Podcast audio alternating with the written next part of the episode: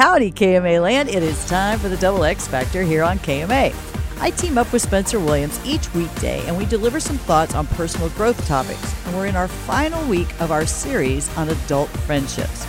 We've looked at what constitutes a healthy one, what unhealthy friendships look like, and why we sometimes stay in unhealthy friendships, and this week, our own role in creating our friendships. The main secret to having good friends is knowing how to be a good friend. This seems like it would be pretty obvious, doesn't it? Yet, in our in depth look this past week or so at some of the reasons why we stay in unhealthy friendships, it kind of revealed that we have a role in this dynamic that we aren't always aware of. We can even unwittingly enable the unhealthy behavior. This is because we are all creators of our experience. Managing our own expectations of the other person, the assumption of positive intent on the part of the other person and ourselves, and clarity on what things we must give in a friendship, along with personal boundaries, are all things we ourselves are responsible for in a friendship. Now, I have a couple of tools for you that I have found helpful over the years when I am sort of stuck on focusing what is lacking in a friendship that I am in.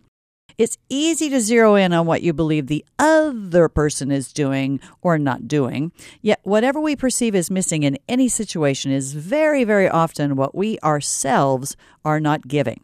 Again, there you are, being a creator of your experience. Now, tool number one is the list of positive aspects. This tool is from Esther Hicks, and it helps you to focus on what you want or like about a person or situation. What you do is you grab a notebook or a piece of paper, even better if it's pretty or appealing in appearance to you. At the top of the page, you write the name of someone or something you pretty much always feel good about. It could be your cat, a restaurant, anything that feels good when you think about it. Now ask yourself these questions and start writing your answers. What do I like about this subject or person? Why do I love it so much? What are the positive aspects? Don't try to force your answers, just let them come. This is giving you a clue of what energy you want to emit.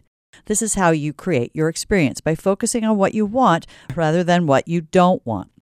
Another great tool Spencer and I have both talked about here several times is called The Work by Byron Katie.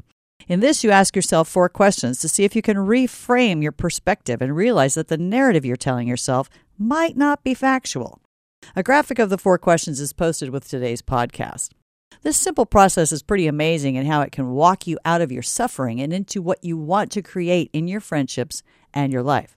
Now, Spencer's going to be here tomorrow, so be sure to check in and see what powerful insights she will be sharing.